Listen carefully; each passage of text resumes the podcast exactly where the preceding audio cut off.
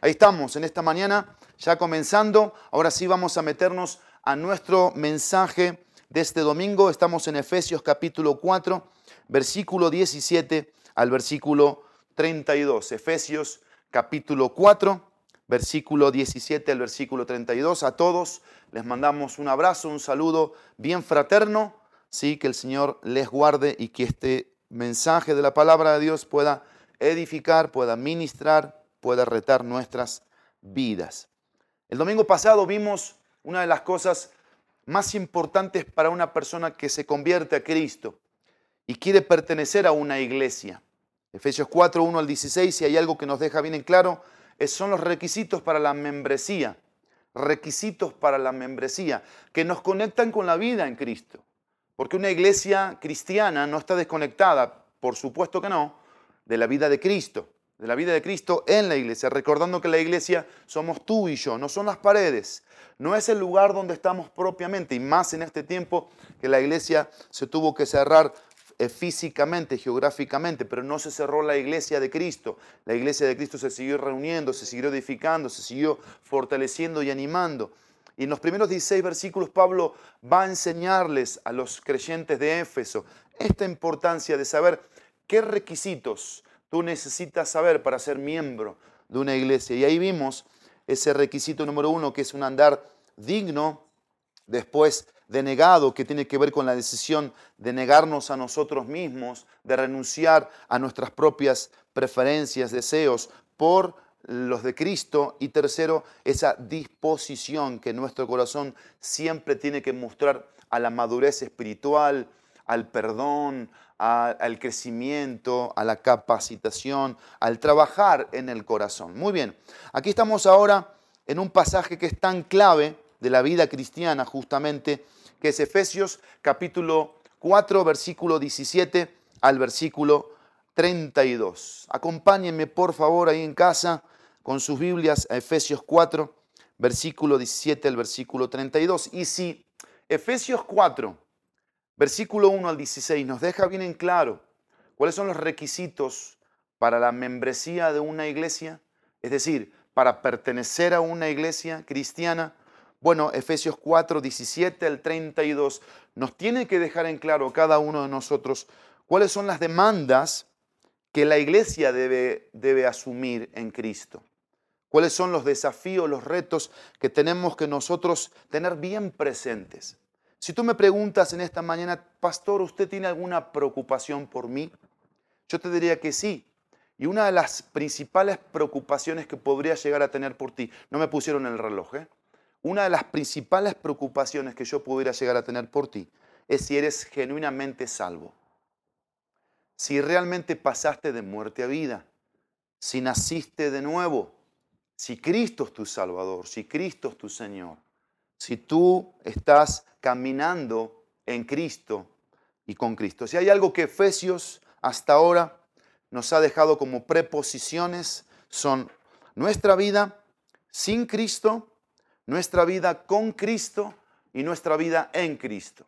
Y por eso en este pasaje, si tú te quieres quedar con algo claro de este pasaje, del versículo 17 al versículo 32, vamos a ver aquí tres afirmaciones tres afirmaciones. La persona que, que tiene una vida sin Cristo, después la segunda afirmación, la persona que tiene una vida con Cristo, y la tercera afirmación es las evidencias de la nueva vida en Cristo. Entonces, sin Cristo, perdidos.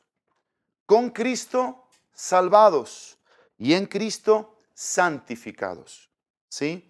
Sin Cristo yo estaba perdido. Mi naturaleza pecaminosa, mi condición de pecador me destinaba a un castigo eterno en el infierno. Pero por gracia habéis sido salvos, dice Efesios capítulo 2.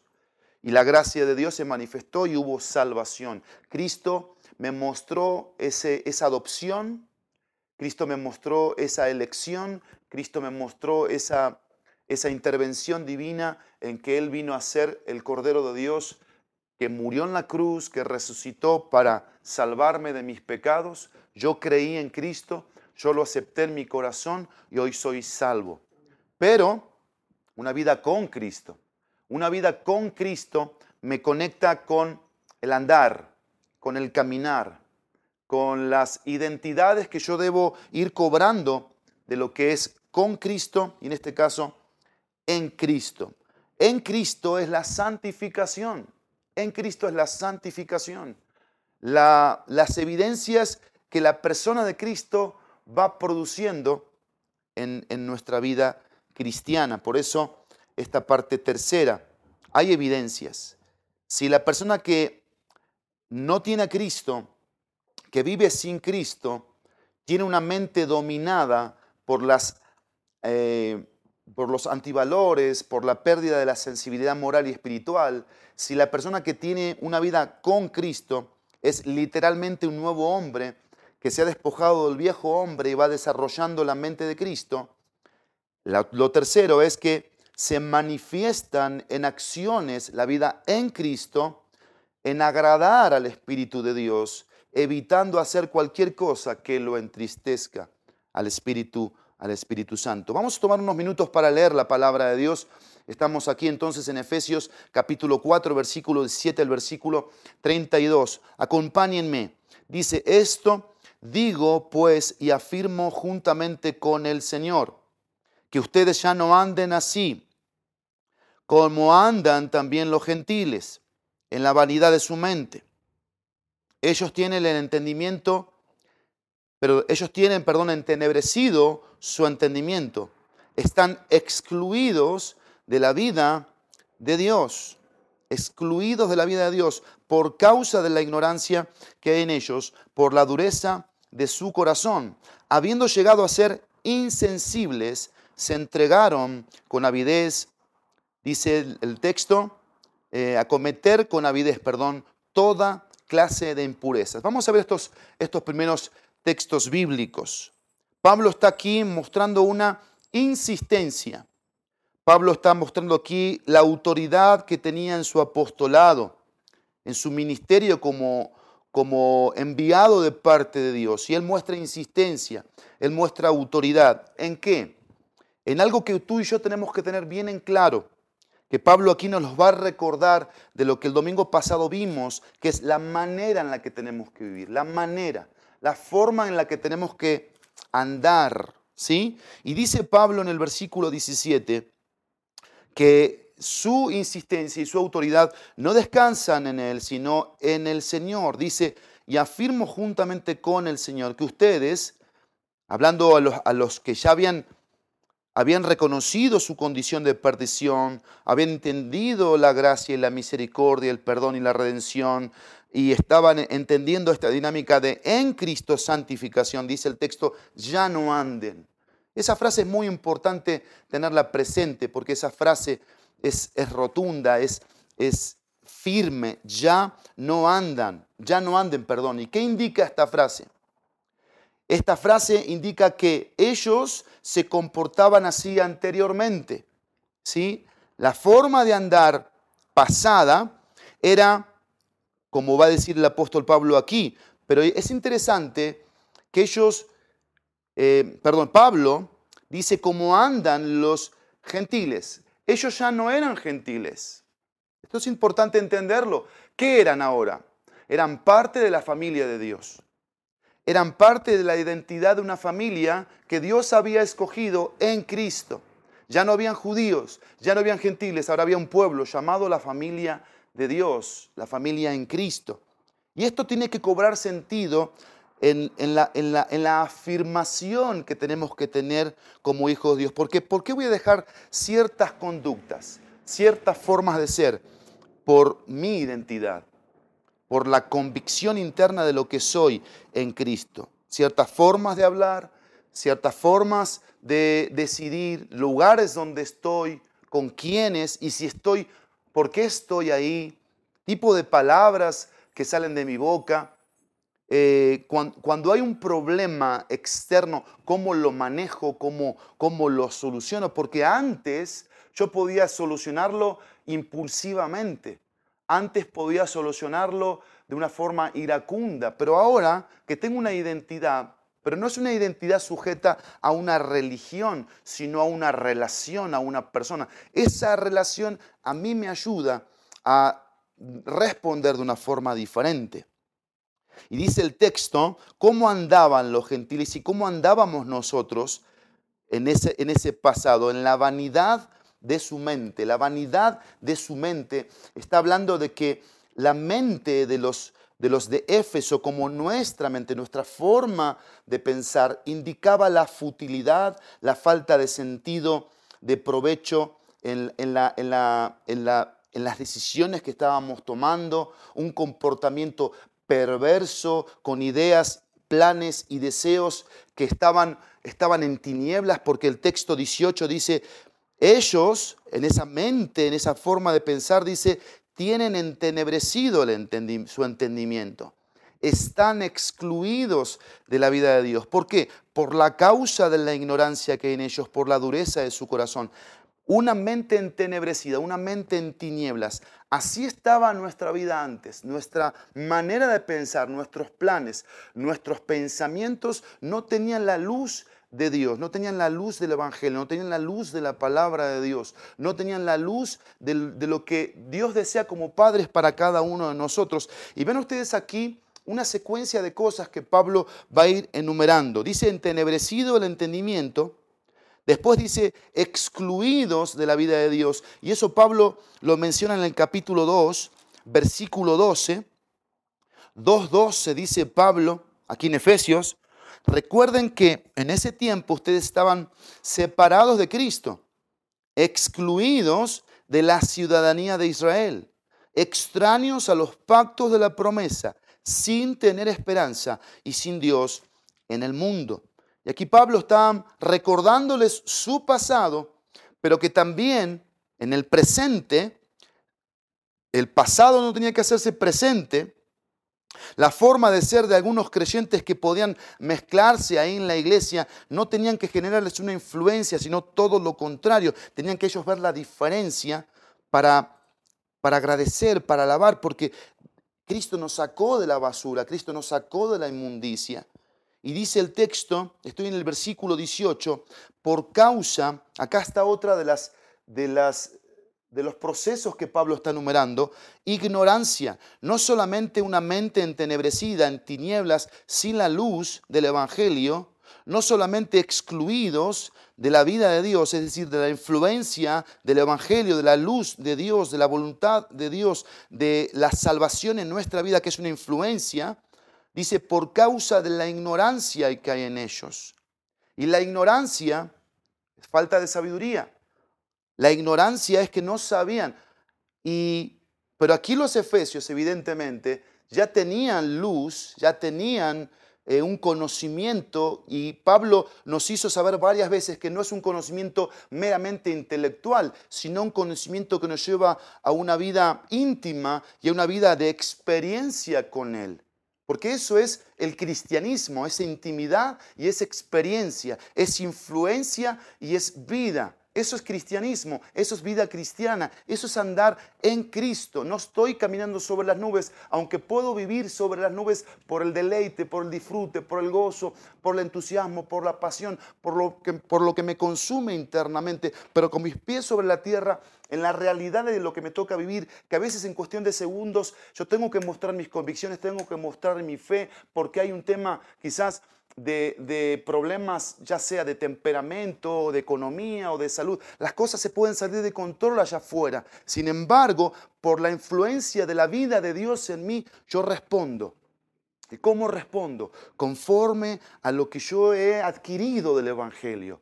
Y el Evangelio viene a ser, viene a ser casa en mi corazón, viene a, ser, viene a ser vida en mi interior y empieza a generar cosas extraordinarias. Y dice el texto, por la ignorancia que en ellos hay, por la dureza de su corazón, porque cuando no hay un, un conocimiento, una luz del Evangelio, nuestro corazón se va endureciendo. Y déjenme decirles que esta dureza también puede ser parte del pueblo de Dios, la dureza del corazón. Vamos a estudiarlo esto después a profundidad cuando lleguemos al libro de Hebreos, pero déjenme mencionárselo, porque es un tema del Antiguo Testamento, es un tema del Nuevo Testamento y es un tema de hoy. Pablo, bueno, no Pablo, el apóstol a los Hebreos, cuando escribe en el capítulo 3, dice, si, si oyen hoy su voz, no endurezcan su corazón. Si oyen hoy su voz, no endurezcan su corazón. ¿Qué pasaba con el pueblo judío? Escuchaban la voz de Dios a través de Moisés. ¿Qué hacían con la voz de Dios? La escuchaban, pero no la obedecían. La recibían, pero no la aplicaban. ¿Qué pasaba con sus vidas? Sus vidas eran como si tuviesen eh, una relación sin comunión.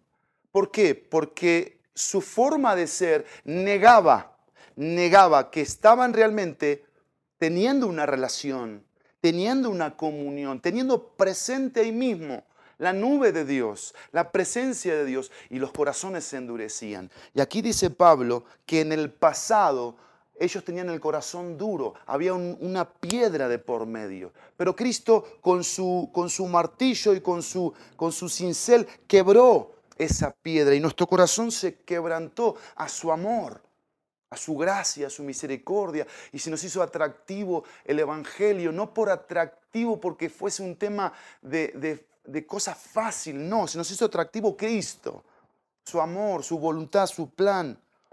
Pero cuidado con la dureza del corazón. Pablo menciona este pasado porque se puede hacer presente, la dureza de nuestros corazones. Y hoy puede pasarnos esto, que al estar escuchando la palabra de Dios, nuestro corazón pierda sensibilidad. Aparte de la ignorancia, nosotros nos volvamos insensibles.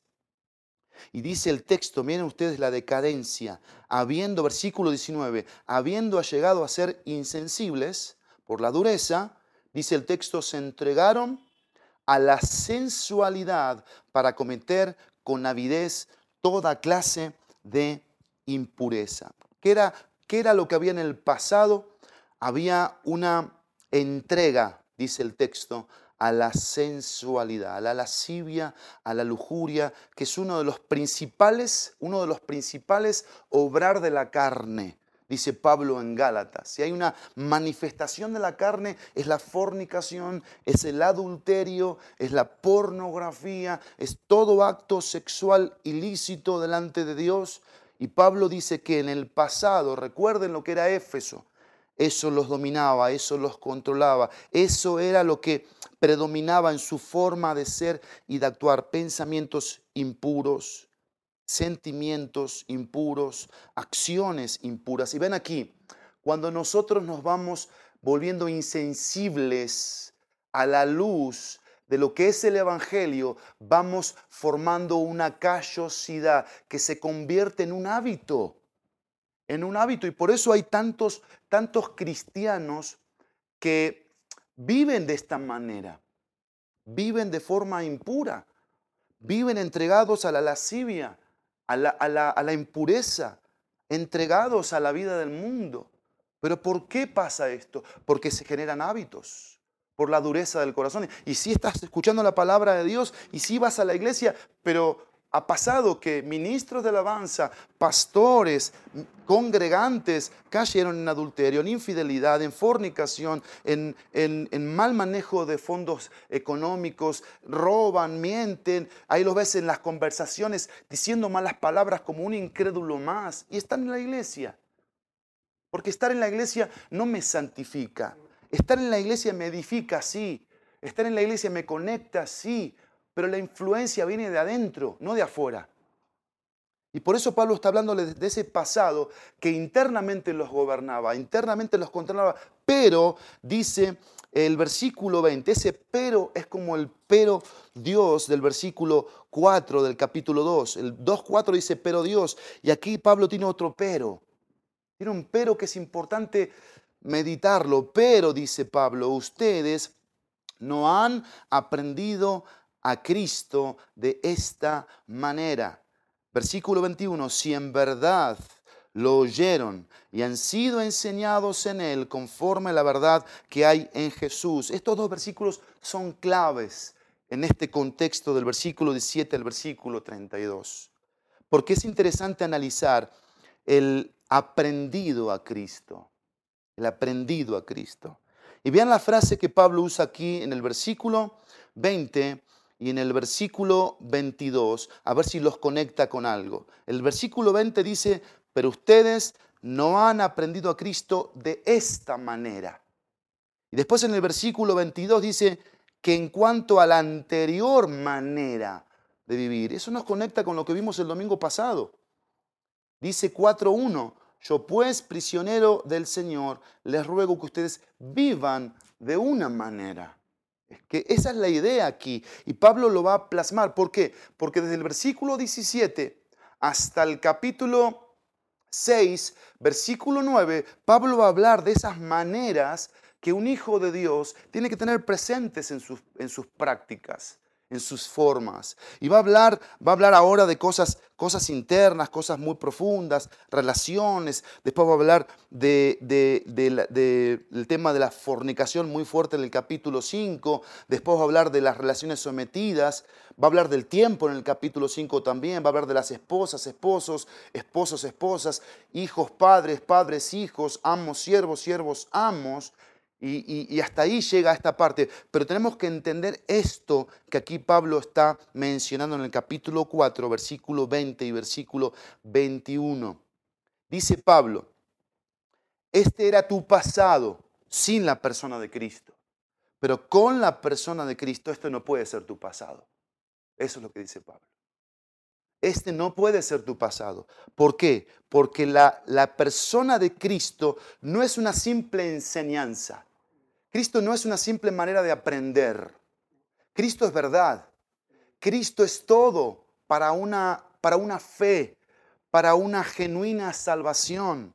Cristo es lo que no solamente adorna a un creyente con las virtudes, sino es Cristo el que nutre internamente a ese creyente desde adentro para hacerle, hacerle formar convicciones, hacerle entender su, su eh, pésima, pobre, perversa manera de vivir pasada y que ese creyente internamente cobra un coraje, cobra una fuerza para clavar en la cruz esa carnalidad, esa forma de ser impura, esa forma de ser egoísta, esa forma de ser iracunda.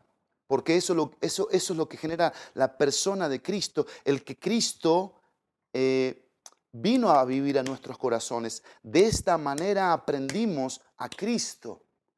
Yo no puedo poner a un cristiano carnal, a un cristiano eh, intermitente, a un cristiano sin identidad con el cuerpo de Cristo, a un cristiano que hace tranzas eh, en los negocios, a un cristiano que le está siendo fiel a su esposa, a un cristiano que no tiene un altar familiar en casa con su, con su familia, a un cristiano que de siete días, dos tiene una relación con Dios, cinco pasa desapercibido, pasa de noche, a un cristiano que no desarrolla sus dones, sus talentos, a un cristiano que no está entendiendo que tiene que madurar espiritualmente, a un cristiano que entendió que lo, mejor que le puede pasar es vivir para el reino de Dios y su justicia para lo eterno, comparado con Cristo. Quiero que entiendas esto. Porque no, yo no voy a comparar a un cristiano con otro cristiano. Eso es injusto. Y no, la vida cristiana no nos llama a eso.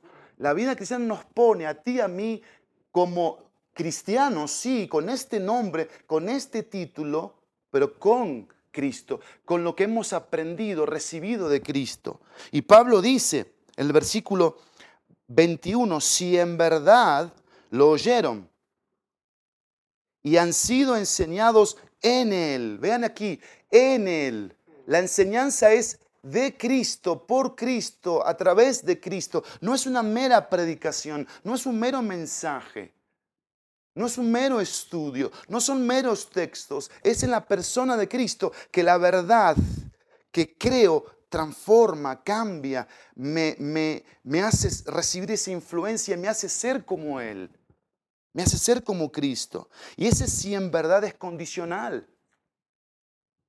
Aquí ese sí en verdad no es algo añadido, porque el sí comúnmente es un sí que añade, pero aquí el sí es condicional si en verdad oíste lo que Cristo hizo por ti, oíste para qué Cristo murió por ti, oíste para qué Cristo resucitó, oíste para qué tú viniste al Evangelio.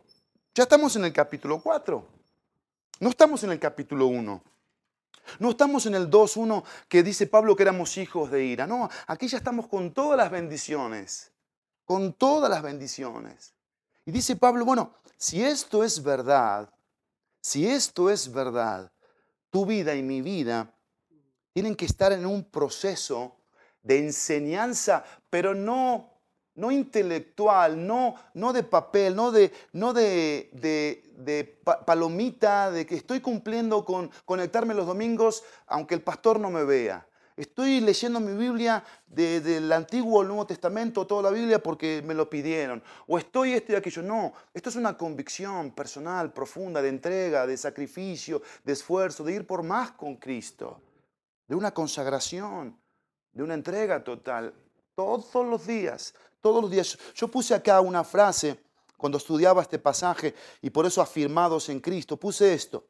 Dios a través de su Espíritu y por medio de su palabra va a enfatizar y afirmar la nueva vida en Cristo, la cual debe ser mi meta cada día. Mi meta cada día. Y por eso, por eso llegamos al versículo 22. Y ven ustedes aquí que es interesante, déjenme simplemente afirmarles esto. Si en verdad lo oyeron y han sido enseñados en Él conforme a la verdad que está en Jesús, si en verdad, ¿sí? Lo oyeron y han sido enseñados en Él conforme toda la forma de la verdad que hay en Jesús. Antes de ir a toda la parte práctica que va a comenzar del versículo 22 al versículo 32, déjenme leerles por favor segundo de Corintios 13. Esta semana yo estuve escuchando a un pastor que es una bendición para mi vida y, él predicó de este pasaje del versículo 5 y el versículo 6 de segundo de Corintios capítulo 13, versículos 5 y 6, si me quieren acompañar ahí en sus Biblias.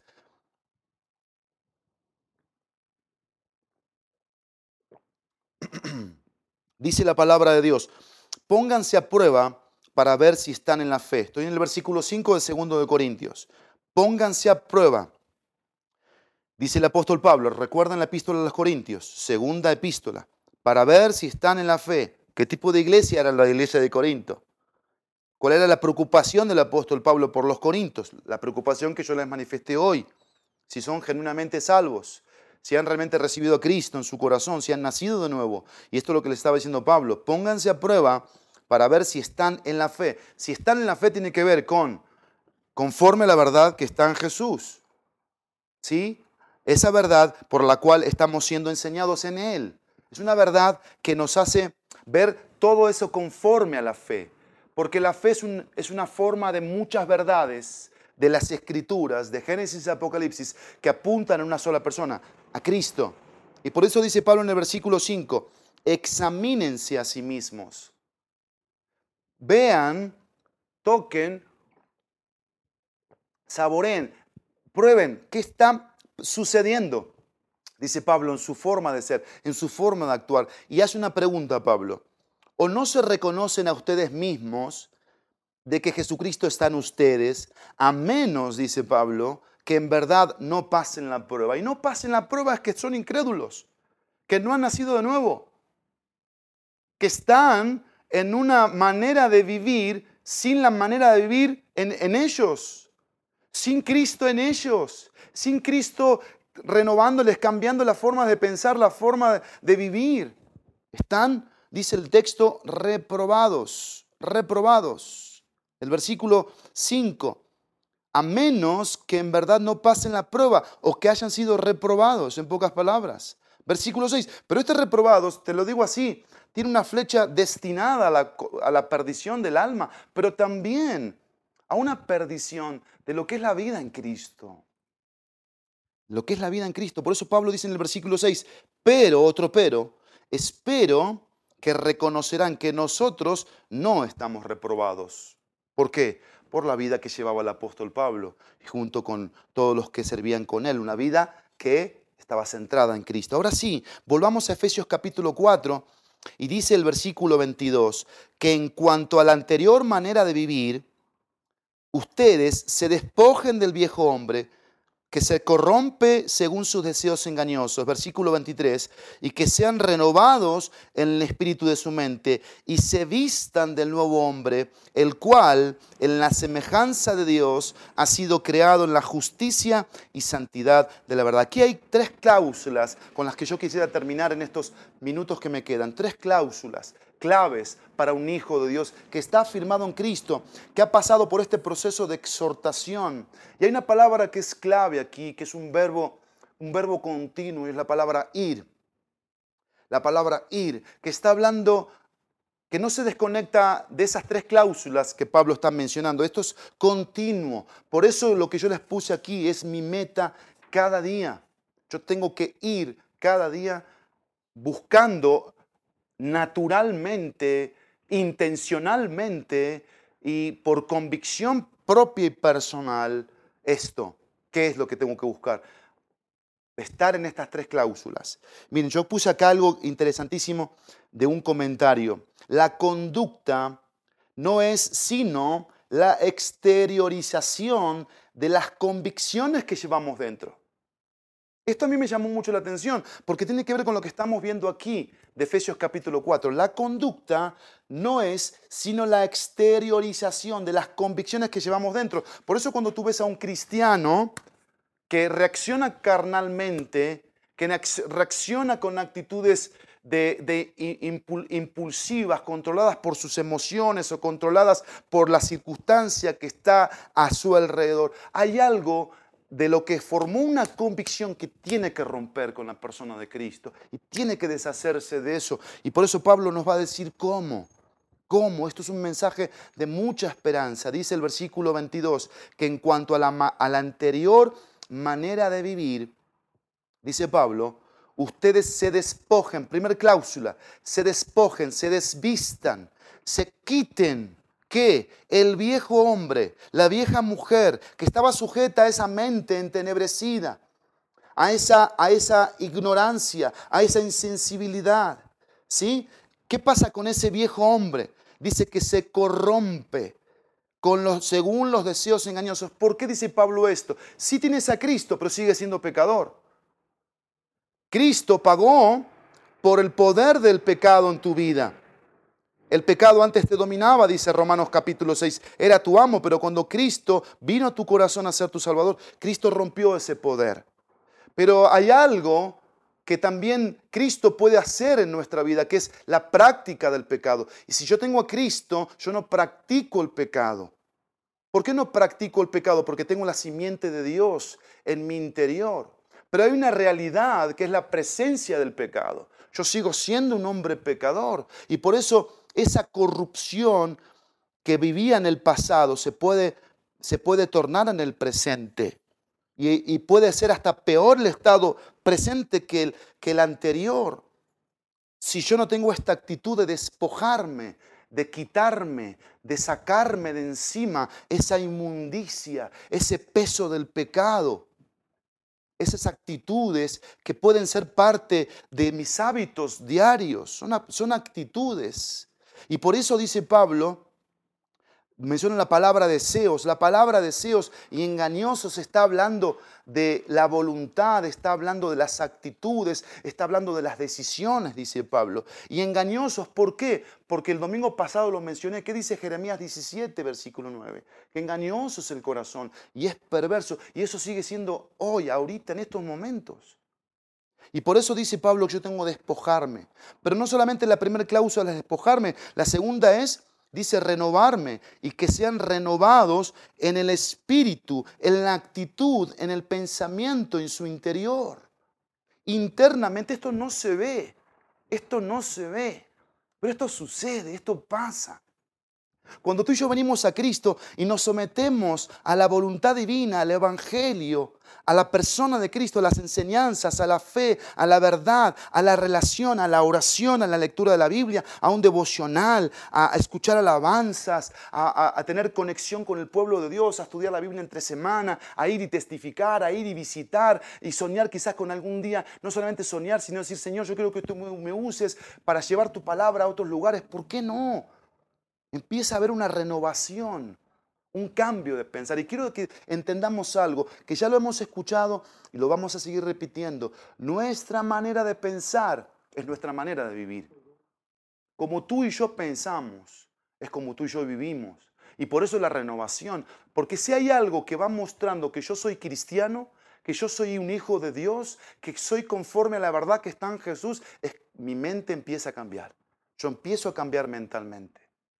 Mis pensamientos empiezan a ser otros acerca de la vida, acerca del tiempo, acerca de los talentos, acerca de los dones, acerca de los recursos económicos, acerca de las personas, acerca de una iglesia, acerca de un pastor, acerca de Cristo. Empiezan a ser renovados, renovados. Pero quiero que entendamos algo, es a través de esta viva, viva palabra de Dios. Y dice el versículo 24, em, la tercera cláusula, y se vistan del nuevo hombre, el cual en la semejanza de Dios ha sido creado con tres rasgos, justicia, santidad de la verdad. Estos tres rasgos nos conectan con la persona de Cristo. Y habla de ser vestidos, primero despojados, segundo renovados, tercero vestidos. Y habla de un nuevo hombre. ¿Te acuerdas el capítulo 2, versículo 10? Porque somos hechura suya, creados. ¿En quién? En Cristo Jesús. ¿Para qué? Para hacer buenas obras, las cuales Dios preparó de antemano para que anduviésemos en ellas. Hay una nueva creación. 2.15. ¿Qué dice el 2.15? Poniendo fin a la enemistad en su carne, la ley de los mandamientos expresados en ordenanzas. Y dice el texto, para crear en el mismo de los dos un nuevo hombre estableciendo la paz. Porque eso es lo que viene a ser Dios. Y eso nos lleva a Génesis rápidamente, el primer libro, el primer capítulo de la Biblia. Génesis capítulo 1 versículo 26 y 27, dos textos preciosos, hermosos, que dice la palabra de Dios. Y dijo Dios, hagamos al hombre a nuestra imagen, conforme a nuestra semejanza, y ejerza dominio sobre los peces del mar, sobre las aves del cielo, sobre los ganados, sobre toda la tierra y sobre todo reptil que se arrastra sobre la tierra. Dios creó al hombre, dice el versículo 27, a imagen suya a imagen de Dios lo creó, varón y hembra los creó. Cuando salimos de las manos de Dios, al haber sido creados a su imagen, quiero que vuelvas a Efesios, salimos con estas características. ¿Cuáles son las características? Justicia y santidad de la verdad. Pero dice el texto, dice el texto que esta debe ser una actitud mía. Debe ser una decisión mía, vestirme vestirme de ese nuevo hombre que está en relación a la persona de Cristo. No hay pierde aquí, amado y amada, no hay pierde. No tienes que ir a buscar en el pastor o en tu mentor espiritual o en, cosas externas lo que tienes adentro tuyo. ¿Quién vive en ti? ¿Quién mora en ti? ¿Qué tienes a tu disposición para que tu vida cambie, para que tu vida sea diferente? La persona de Cristo. Y por eso hay un texto impresionante en Eclesiastés capítulo 7 que esta semana pude leer. Eclesiastés 7, está después de Proverbios, versículo 29, que es impresionante. Eclesiastés 7, 29. Y dice, mira, solo esto he hallado, dice Salomón, que Dios hizo recto a los hombres. Pero, dice Salomón, ellos se buscaron muchas artimañas. Dios nos crea a su imagen, a su, semejanza. Capítulo 3, la desobediencia. El no tomar en cuenta las palabras de Dios, la incredulidad, genera que nosotros tengamos muchas artimañas en nuestras formas de vivir, que no justificamos, que les echamos la culpa a nuestros padres o a nuestros abuelos o a la religión o a la cultura. Lo que pasa es que yo nací en un país así y lo que pasa que esto lo que pasa que. Y siempre tenemos excusas. Pero ¿qué pasó en Génesis? Las excusas se, acabaron. Es que la mujer dijo, el, el hombre dijo, la mujer que me diste. La mujer dijo, la serpiente. Excusas, justificaciones. Pero cuando nosotros venimos a la persona de Cristo, y Cristo se nos revela a nosotros, esas justificaciones no tienen ningún sentido, no tienen ningún peso, porque Dios hizo recto a todos los hombres. Dios nos creó a su imagen y ese carácter que habla ahí de, de que fuimos creados, forjados, formados en ese horno donde salimos de las manos de Dios, tiene una connotación en la nueva creación en Cristo. Y tiene una fuerza porque tú y yo, acuérdate, fuimos injertados a Cristo, a la persona de Cristo. Y hay una fuerza aquí. ¿De quién? De Cristo en nosotros, creando ese nuevo carácter de nobleza, de humildad, de amor, de servicio, de abnegación, de benignidad, de misericordia, de paciencia, de perseverancia por Cristo. Y por eso Pablo termina aquí y yo termino también con un por tanto. Primero la primera frase, esto digo, insisto, afirmo con autoridad. Segunda frase, pero del versículo 20 al versículo 24, con las cláusulas despojados, renovados, vestidos. Por tanto, pensando en todo esto, ahí te viene la evidencia, dice Pablo. ¿Cuál es la evidencia? Dejen a un lado la falsedad. Hablen verdad cada cual con su prójimo. Dejo la falsedad por hablar la verdad. ¿Por qué? Dice Pablo. ¿Cuál es la razón? Somos miembros los unos a los otros. Si yo miento, voy a afectarlo a Juan Marcos. Si yo soy falso, voy a afectarlo a Luis. Si yo hago una tranza ahí afuera, afecto el cuerpo de Cristo, afecto la familia de la fe. Si soy, soy falso, si miento, si engaño, si soy hipócrita. Dice Pablo, versículo 27, ni den, perdón, 26, enójense, dice Pablo. Esto es interesante, pero el, enojo, dice Pablo, no tiene que ser porque, porque no tuviste más dinero o porque las personas no son lo que tú quieres que sean. El enojo tiene que ser canalizado por la ira santa en relación a las cosas que son santas.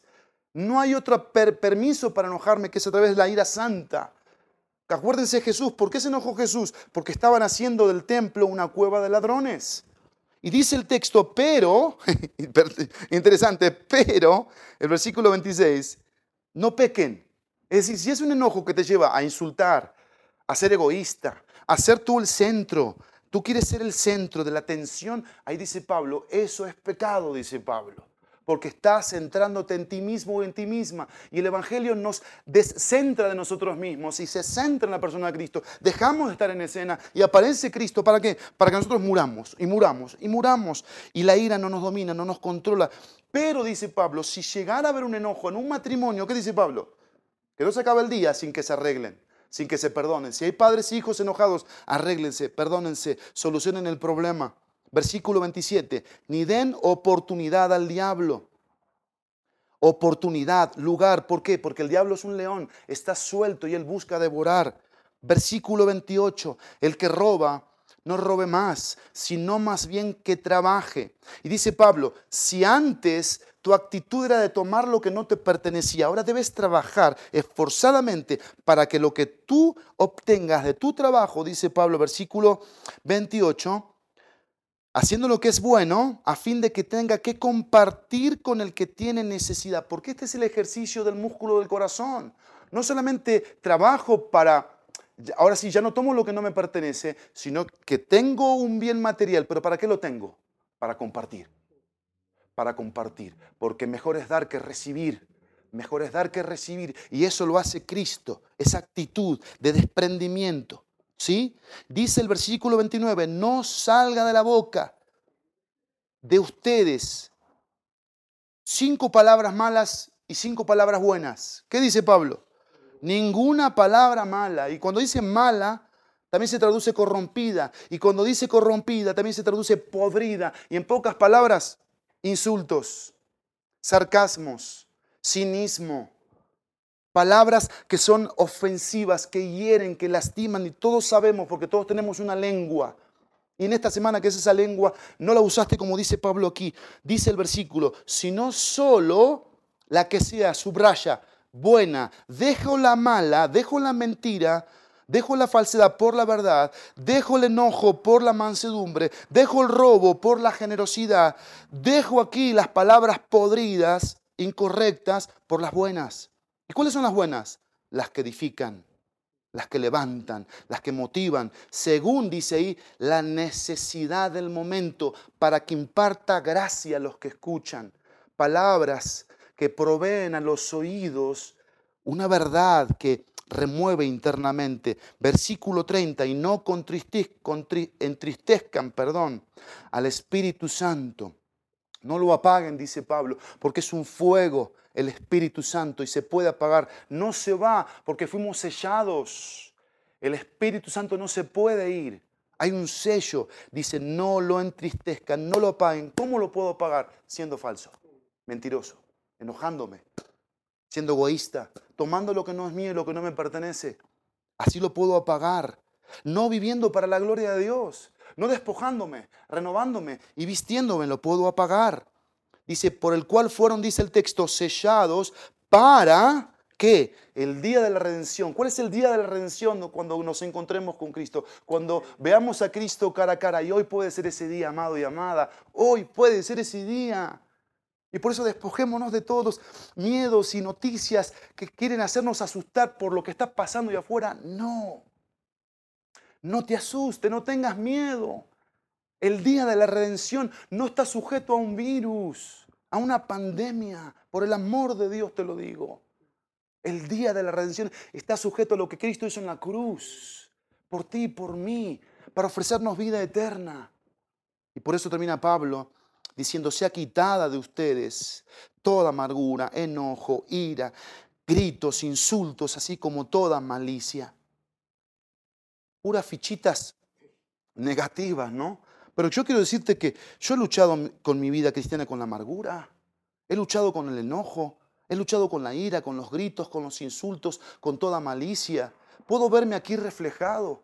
Pero dice Pablo una cosa que yo he buscado hacer en mi despojarme, renovarme y vestirme. ¿Qué? Quitar, quitar, quitar porque tengo a Cristo, porque fui sellado con el Espíritu Santo, porque tengo una identidad, hay una convicción que formó un hábito. ¿Cuál hábito? ¿Cuál hábito? Venir a la cruz y despojarme ahí de todo esto que es, es maldito. Porque esto, esto me enferma más que un virus allá afuera. enferma más la ira, el enojo, la maledicencia, el egoísmo, la amargura, que cualquier virus que puedas inventar. Cualquiera. Y Pablo dice, sean más bien la misma dinámica. Me despojo, me renuevo y me visto. ¿De qué? Falsedad por verdad. ¿Sí? Egoísmo por generosidad. Enojo por mansedumbre, palabras impuras por palabras que edifiquen, que sanen, que animen, que motiven. El enojo, la ira, la maledicencia, la amargura. ¿Por qué? Por, por lo que dice Pablo aquí. ¿Qué dice? Dice, amables unos con otros, misericordiosos, perdonándose unos a otros, así como también Dios los perdonó en Cristo. Y yo termino acá con dos palabritas, pasado y presente. Pasado y presente, porque todo esto tiene un peso, un peso de Cristo en nosotros. Amén. Amén. Vamos a orar. Padre, gracias por tu palabra en esta mañana. Gracias por el mensaje que nos has dado al corazón acerca de nuestra vida cristiana. Necesitamos tanto aprender en la vida cristiana. Perdónanos, Padre, si estamos portando el nombre de cristianos, pero no estamos viviendo conforme a la verdad de Jesús. Y si en esta mañana has descubierto nuestros corazones y Cristo no está ahí, yo ruego por esas almas para que resuciten en el nombre de Cristo para que clamen a Cristo y alcen su mirada al cielo y le digan a Cristo, Cristo ven a mí, Cristo sálvame. Pero si sí está Cristo y hay dureza del corazón, y hay insensibilidad, y hay hábitos entregados a lascivia, lujuria, que rompan las cadenas en el nombre de Cristo y claven esos pecados en la cruz. Si hay mentira, si hay egoísmo, si hay enojo, si hay amargura, queremos perdonar en el nombre de Cristo, queremos amar, ser pacientes, benignos en el nombre de Cristo. Gracias Cristo porque tú nos ayudas en estas cláusulas de despojarnos, porque tú nos ayudas a eso, a renovarnos, porque tú nos das el cómo y a vestirnos en esa semejanza de tu carácter justo, santo y verdadero. Gracias porque hay un pasado, gracias, porque ese pasado nos recuerda que no queremos volver ahí. No queremos volver ahí. Y hay un presente en el que queremos estar afirmados, firmes, para la gloria de Dios. En el precioso y poderoso nombre de Jesús. Amén y amén.